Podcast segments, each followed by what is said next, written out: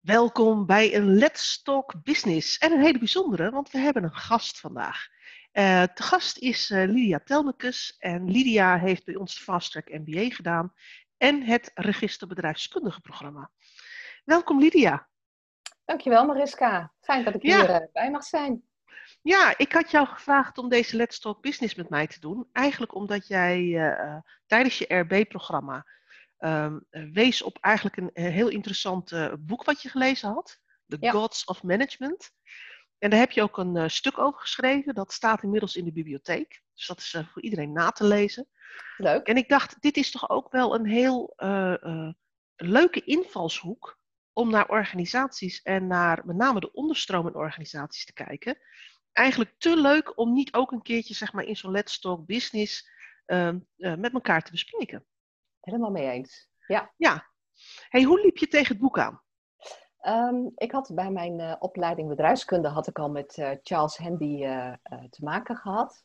En um, ik vind hem gewoon een hele bijzondere managementguru. Het is iemand die zijn tijd ook heel ver vooruit was.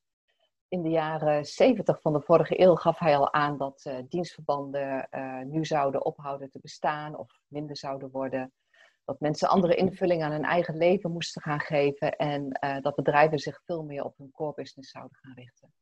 Nou, hoe bijzonder is dat, dat dat nu 50 jaar later, dat dat gewoon speelt. Dat zo'n man dat gewoon al voor ogen heeft gehad. Zo'n visionair denken.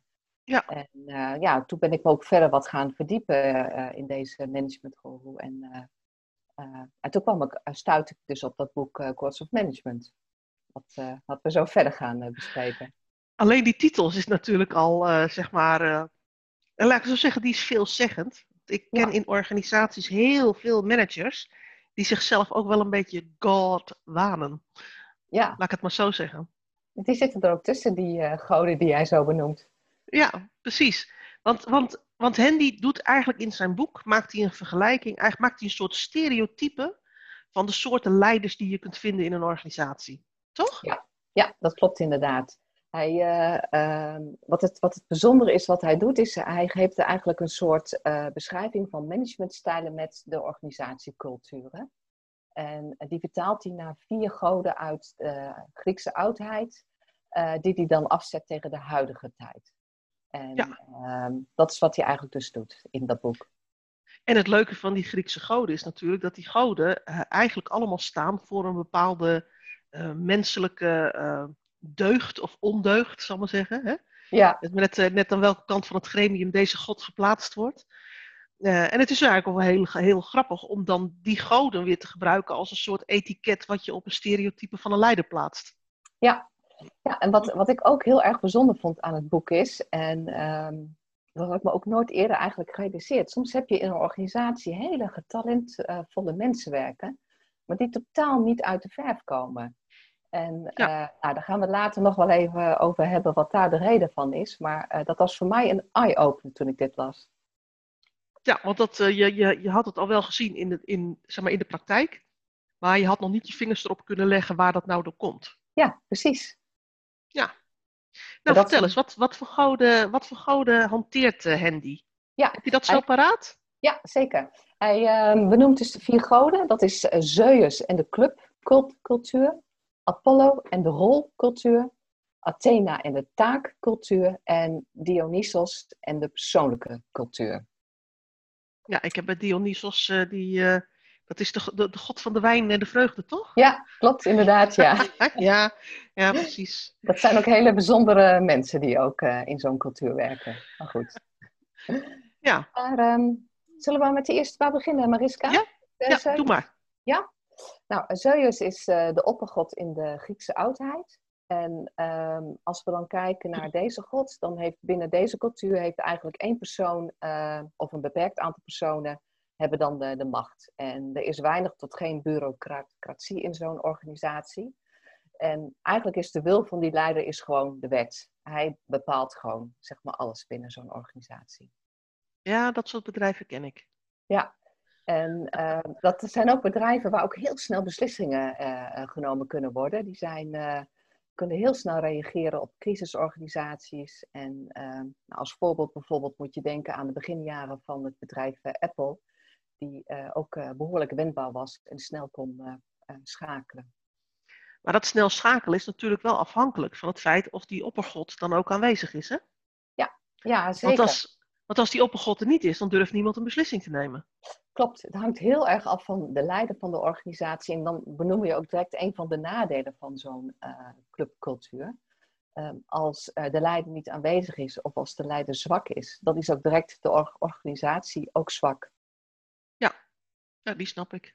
Ja, maar goed, er zijn ook voordelen aan zo'n organisatie. Zijn dus uh, heel snel in het nemen van beslissingen, uh, maken van nieuwe plannen en wat ik net al zei, reageren op crisissituaties. Um, ja, het is gewoon een organisatie die gewoon uh, ja, goed kan innoveren. Dus het, het zijn wel hele mooie bedrijven, zeg maar eigenlijk ook. Ja. Um, wat is de en... volgende god? Of, of, of, moest je nog meer vertellen over deze? Nou, ik zat nog even te denken. Het zijn ook wel, eh, die Zeus-medewerkers, dat zijn ook wel hele bijzondere mensen eigenlijk. Hè? Die, die uh, los van de leiders als Zeus, maar heb je ook natuurlijk ook nog Zeus-medewerkers. Um, en, dat zijn wel echt hele aparte persoonlijkheden die uh, opereren intuïtief. En dat zijn ook mensen die het grotere plaatje ook voor ogen hebben. En mensen die dingen uitproberen, die, die dingen doen, die leren dingen van zichzelf. En dat zijn ook de mensen die ook een behoorlijke hekel hebben aan regels. Daar houden ze zich ook niet aan. Ja, nou, dan komen we bij de volgende god, de tweede. Dat is uh, Apollo en de rolcultuur. En Apollo is de god van de reden.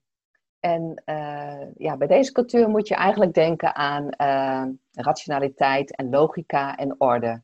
Misschien een beetje een soort blauwe organisatie waar alles zeg maar is vastgelegd in protocollen en in procedures. En ja, er vindt gewoon weinig verandering ook plaats. Ja.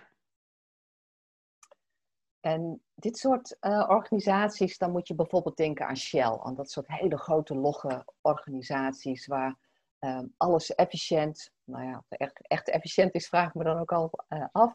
Maar alles is efficiënt en doelgericht uh, ingericht. In ieder geval werkt alles volgens procedures. Ja, zo kun je dus alles, alles is ontworpen en zolang ja. je volgens het ontwerp werkt, dan draait de molen. Ja, klopt.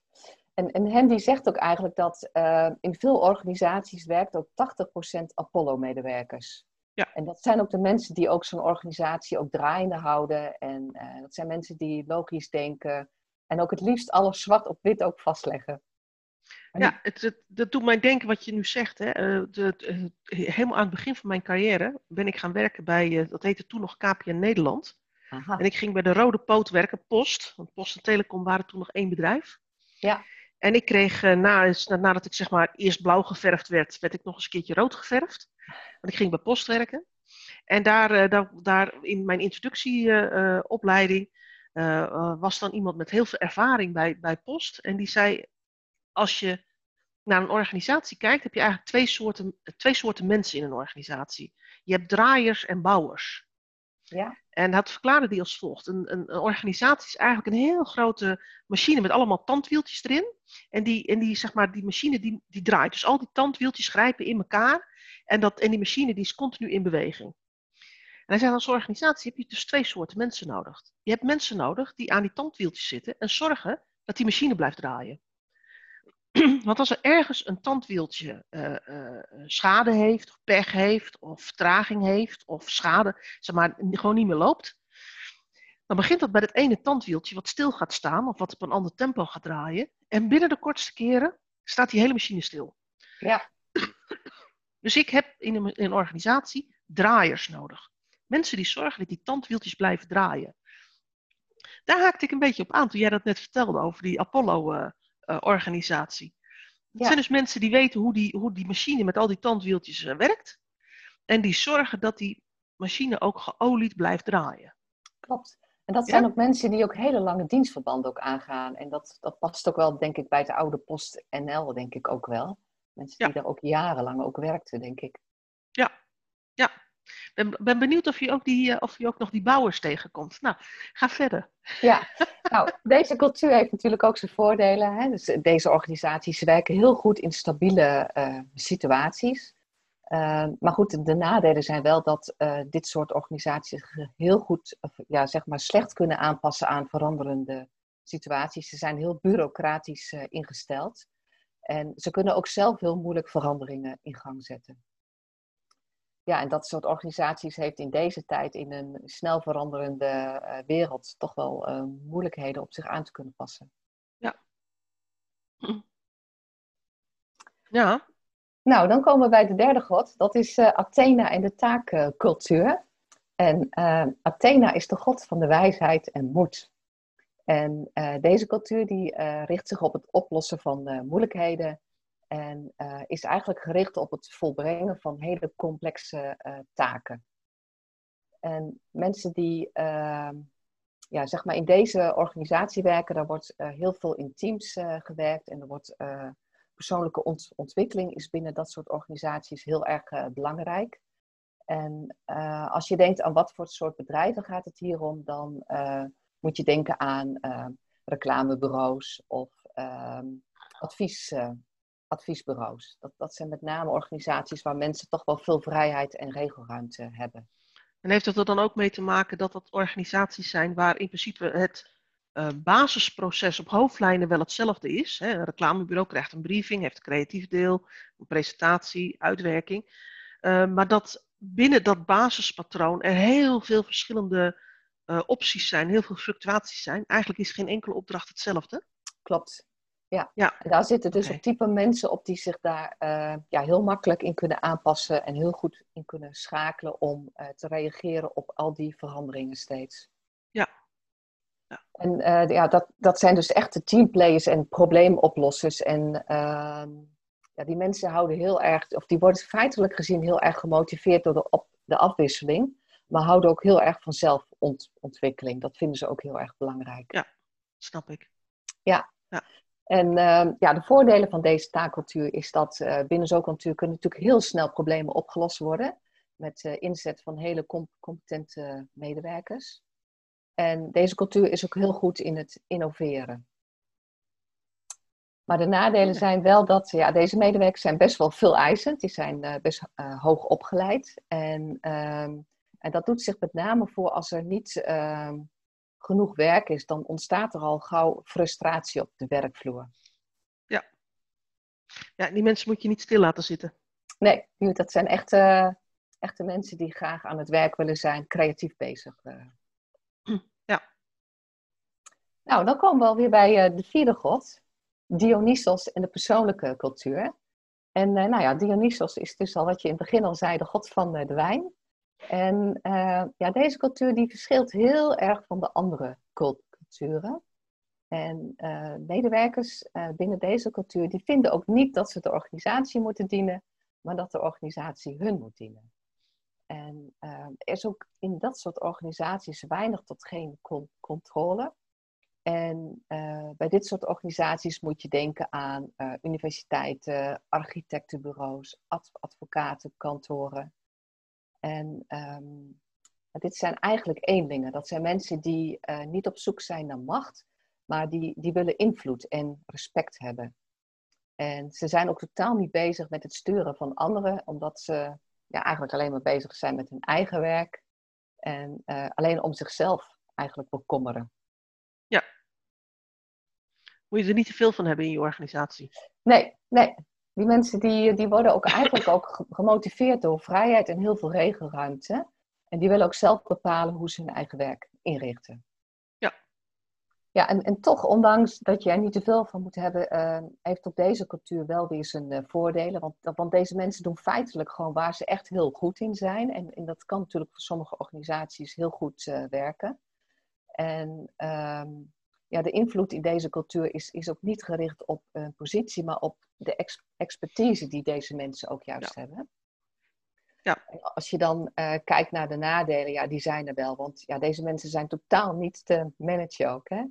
En, uh, daarom, daarom, zei ik ook, je moet er niet te veel ja. van hebben in je organisatie. Dat is nee. uh, losgeslagen zootje.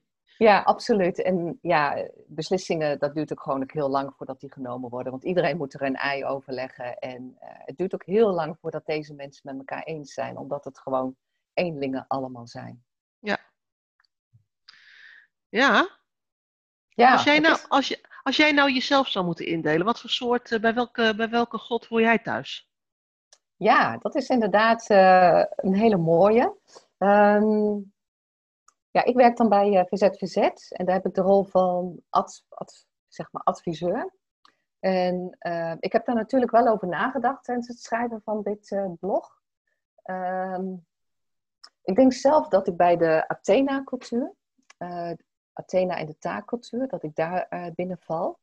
Uh, we hebben een uh, grote ruimte om zelf ons werk in te delen. We hebben heel erg veel vrijheid. Um, aan de andere kant zie ik dat de organisatie ook wel weer naar de Apollo en de rolcultuur neigt, omdat heel veel is vastgelegd en beschreven.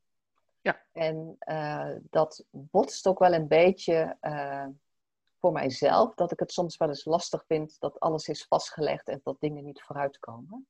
Dus ehm, ja, dan kom je met jezelf dan wel eens in gedrang. Ehm, eh, als je zeg maar naar deze goden en de culturen kijkt. En helpt het jou dan, hè, als je zeg maar, uh, want je, uh, je, je bent, laat het zo zeggen, je bent de diepte ingegaan om, om te leren kennen hoe dan dat gods of management in elkaar zit van Handy. Ja. En je hebt het inzicht in die vier goden en, en de culturen en de soort mensen en hoe die organisaties eruit zien, hoe die gestuurd worden. En je zegt van ja, weet je, ergens zit ik een beetje op die, ik heb wat meer van het ene, de organisatie heeft een beetje, misschien een beetje meer van het ander. Uh, dat botst af en toe. Maar helpt dit inzicht je dan ook om daarmee om te gaan? Ja, zeker helpt dat. Ik kan het dan makkelijker wat uh, naast me neerleggen. De frustratie wordt daardoor minder, omdat ik het begrijp. Ik begrijp gewoon hoe de organisatie in elkaar zit en uh, ook waaruit de organisatie ontstaan is. En uh, daarin ook een weg aan het zoekende is, want ze doet zich wel voor alsof ze een Athena-god is, maar in de werkelijkheid is ze dat nog niet. Dus op, vanuit dat perspectief kan ik het wat makkelijker voor mezelf naast me gewoon neerleggen. En, en gebruik je deze inzichten nou ook als je bij klanten zit? Ja, dat heb ik nog niet gedaan, maar dat is wel een hele erg mooie dat je dit zo uh, benoemt. En um, ja, dat, dat ga ik, denk ik, nu je dit zo aangeeft, zeker wel eens doen voor mezelf. Gewoon eens even te kijken in wat voor bedrijf zit ik nu eigenlijk? Hoe zitten zij nu in uh, elkaar? En uh, als ik dingen gedaan wil krijgen, of als ik ze in een meewerkstand wil krijgen, hoe ga ik daar nu zelf mee om dan? En dat is iets waar ik nog wel even voor mezelf nog wel uh, dieper in wil gaan. Ja. ja, want ik kan me voorstellen dat bij die verschillende uh, goden en bij die verschillende culturen die daarbij horen, dat ze zich ook de andere dingen laten aanspreken. Ja. Ja. En nou is de vraag, kun, kun je eenvoudig van buitenaf inschatten hoe iemand of een organisatie, hoe dat, zeg maar, waar die dan, op welke god die dan het meeste scoort? Geeft Handy daar nog inzichten in? Ja, Handy geeft wel, uh, uh, er is een soort scorelijst die je zou kunnen maken om te kijken waar een organisatie past. Maar wat hij ehm, ook aangeeft, is ehm, hoe je zeg maar zelf uh, zou kunnen kijken hoe de cultuur binnen jouw organisatie is. Um, hij geeft aan van, uh, dat je zou kunnen onderzoeken wat zijn nu zeg maar de hoofdtaken en, uh, binnen jouw organisatie en welke cultuur zou volgens jou daar het beste bij passen. En als dan dat heel licht, als de huidige cultuur dan heel licht bij de ideale cultuur, dan zou je bijvoorbeeld aan de slag kunnen gaan om de voordelen te kunnen benutten van de cultuur, om die optimaal te gaan kunnen gebruiken. Maar het zou natuurlijk ook zo kunnen zijn uh, dat er geen match is tussen de huidige cultuur en de ideale cultuur. En uh, ja, dan is er eigenlijk sprake of je dan wel de juiste mensen op de juiste plek hebt zitten. Ja, uh, ja dan zou je moeten kijken van, ehm, moet ik andere mensen hebben of nou, zit ik wel binnen het juiste bedrijf? past het bedrijf dan al bij me. Ja, maar als je het over klanten hebt, dan, uh, dan is dat antwoord natuurlijk altijd ja. Hè? Want uh, die klanten passen altijd bij je als ze, ja. als ze maar grosso modo in de doelgroep zitten.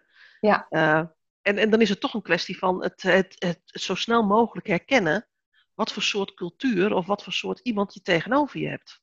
Ja, dat klopt. Het is ook handig te weten voor managers hè? Hoe, hoe zij moeten omgaan met hun eigen mensen. Want en die geeft ook aan dat alle vier culturen ook binnen een organisatie aanwezig is. Zeker als je praat over zorg, grotere organisaties.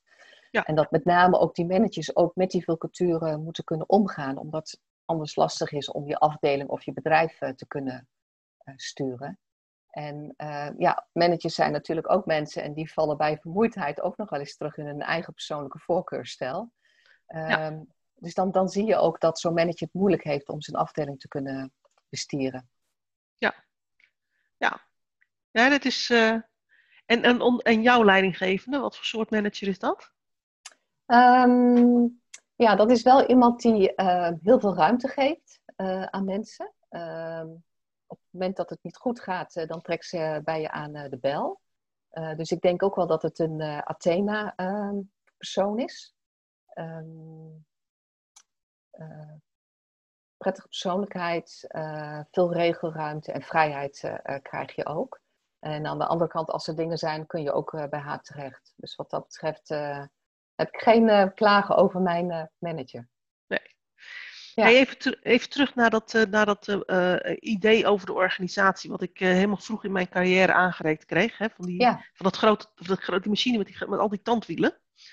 En dan heb je de, de draaier, hè, de zorg, degene die zorgt dat, dat die machine gewoon goed blijft draaien. en naarmate je de, de, organisatie groter is, heb je daar meer mensen van nodig. Hè, want het, ja. zijn gewoon meer tandwieltjes.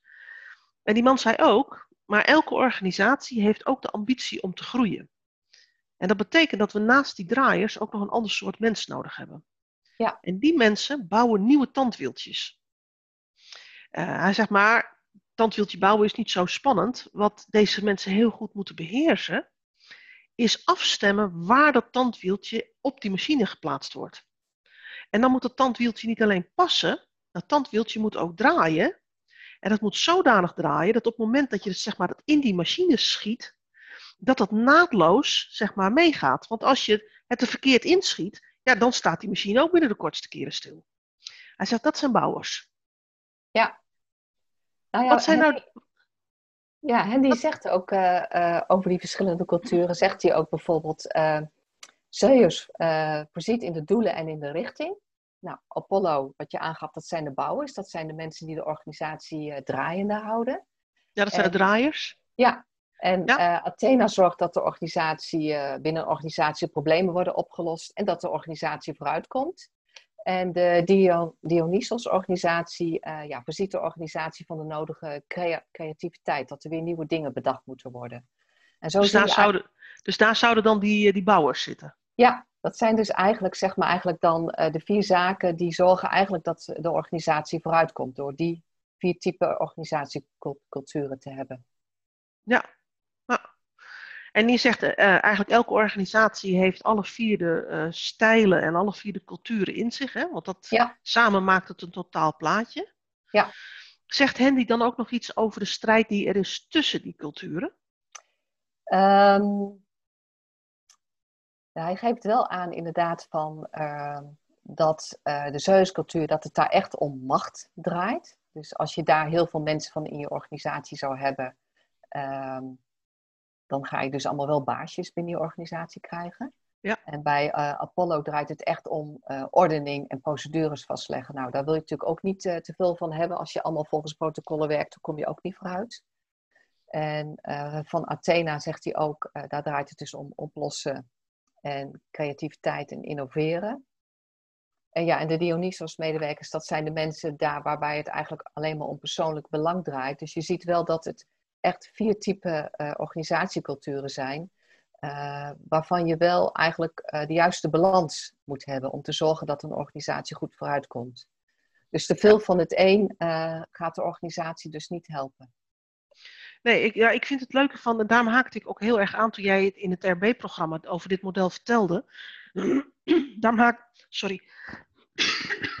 daarom haakte ik daar ook heel erg op aan. Is omdat wij natuurlijk in de bedrijfskunde wel de nodige cultuurmodellen kennen. Hè? Uh, denk even aan Quinn en Cameron. Ja. Hè, de familiecultuur, de autocratie, marktcultuur.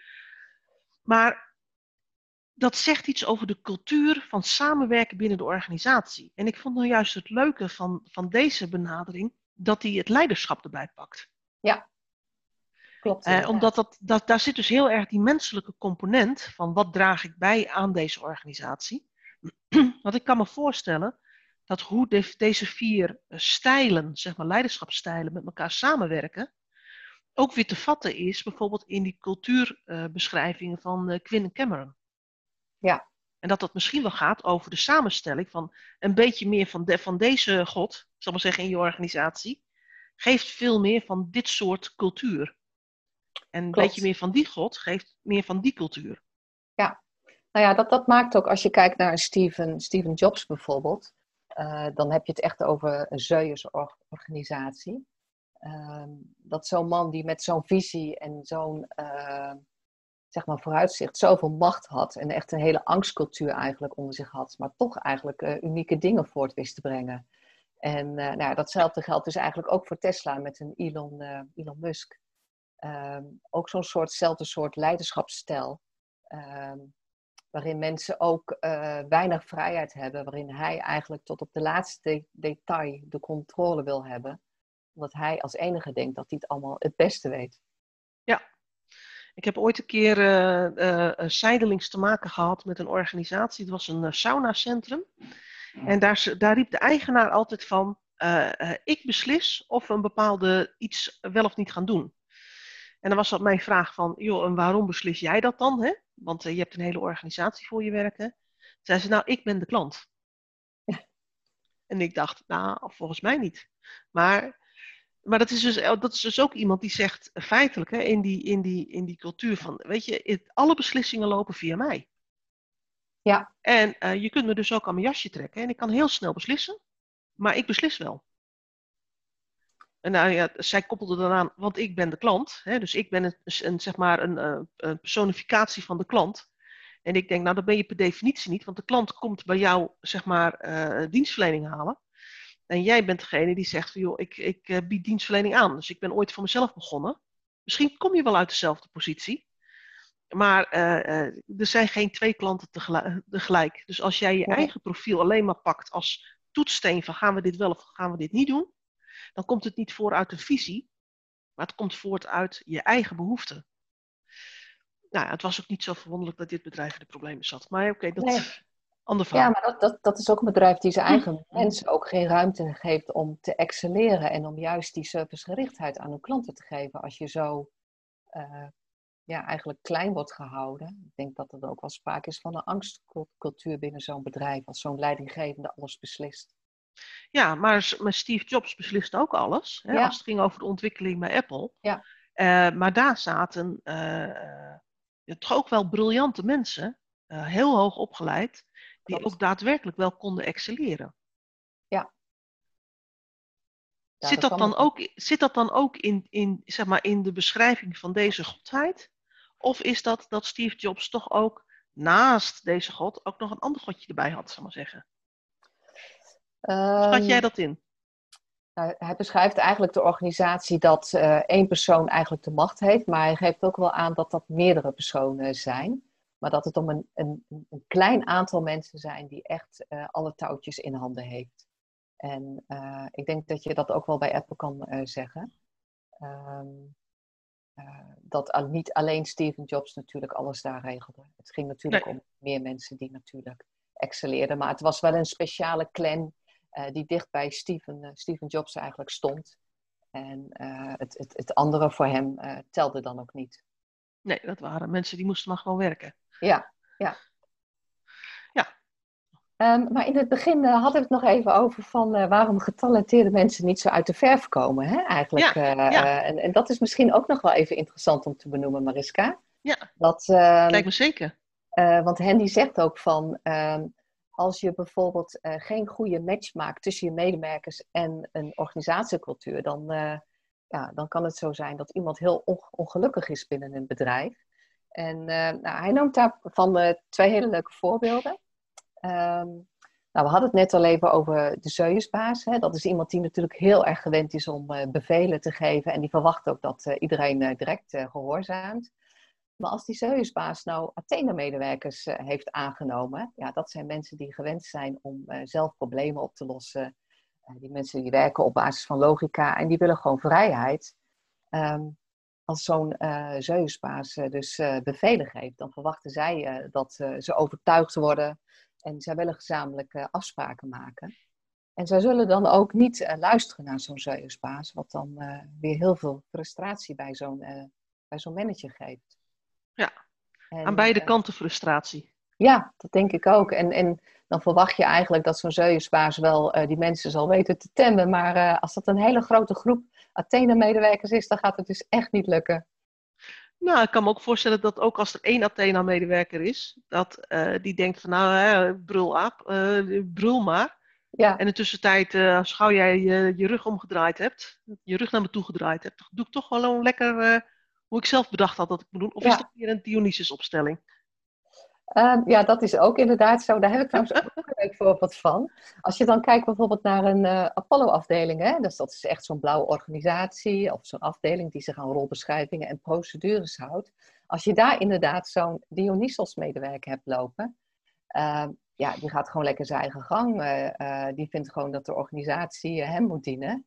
En ja, dat zijn mensen die willen heel veel regelruimte en vrijheid hebben. En die houden zich totaal niet aan de regels. Dus uh, je, je kunt je wellicht wel voorstellen dat als je in een afdeling werkt waar allemaal mensen uh, nauwgezet volgens rollen en procedures werken, dat ze echt zo'n bloedhekel aan zo'n uh, collega kunnen hebben. Ja. Die gewoon lekker, lekker, doet waar die dan zin in heeft. Maar soms heb je dan ook zo'n collega nodig. Hè? Zeker in, in die hele blauwe organisaties. Op het moment dat daar. Want die zijn gericht op stabiliteit en op handhaven van de status quo. Ja. op het moment dat daar echt iets moet veranderen, ja, ik roep het maar. Dan moet je er dus eigenlijk een paar van die Dionysus mensen bij in zetten. Klopt. Want, want die gaan per definitie alles overhoop halen. Ja, dat klopt inderdaad, ja. Nou, wat leuk. Ik vind het een hele interessante manier van, uh, van kijken, Lydia. En ik denk dat het een hele mooie toevoeging is die je hebt gedaan aan, uh, ja, eigenlijk aan het gereedschap wat wij als bedrijfskundigen uh, tot onze beschikking hebben. Ja, nou ja, weet je, Hendy zegt ook van dat de ene god of cultuur is ook niet beter dan de andere. Hè? dat maakt in principe ook niet uit. Het is wel belangrijk om de taal van de organisatie en de cultuur en het type medewerker, om dat goed op elkaar aan te laten sluiten. Om dan vervolgens alle voordelen eruit te halen. En ja. uh, hij zegt ook van uh, de verkeerde god op de verkeerde plek, plek, dat vraagt om moeilijkheden. Ja, dan krijg je ruzie in het paradijs, zal ik maar zeggen. Ja, klopt. ja. Mooi. hey, dankjewel. We zijn alweer een half uur bezig. En dat betekent dat we ook alweer aan het einde zijn van deze Let's Talk Business. Heel leuk, jou, Ja, ik wil je heel erg bedanken voor het, uh, voor het bijdragen aan, uh, aan deze Let's Talk Business. Maar vooral ook aan het toevoegen van die Gods of Management aan het arsenaal wat, wij, uh, wat we met elkaar in onze gereedschapskoffers kunnen stoppen. Heel graag heel mooi. gedaan. En je artikel staat ook in de bibliotheek. Dus voor iedereen die het nog een keertje na wil lezen, daar staat het ook nog een keertje uitgeschreven. Top, dankjewel. Oké, okay, goed. Dag. Dag.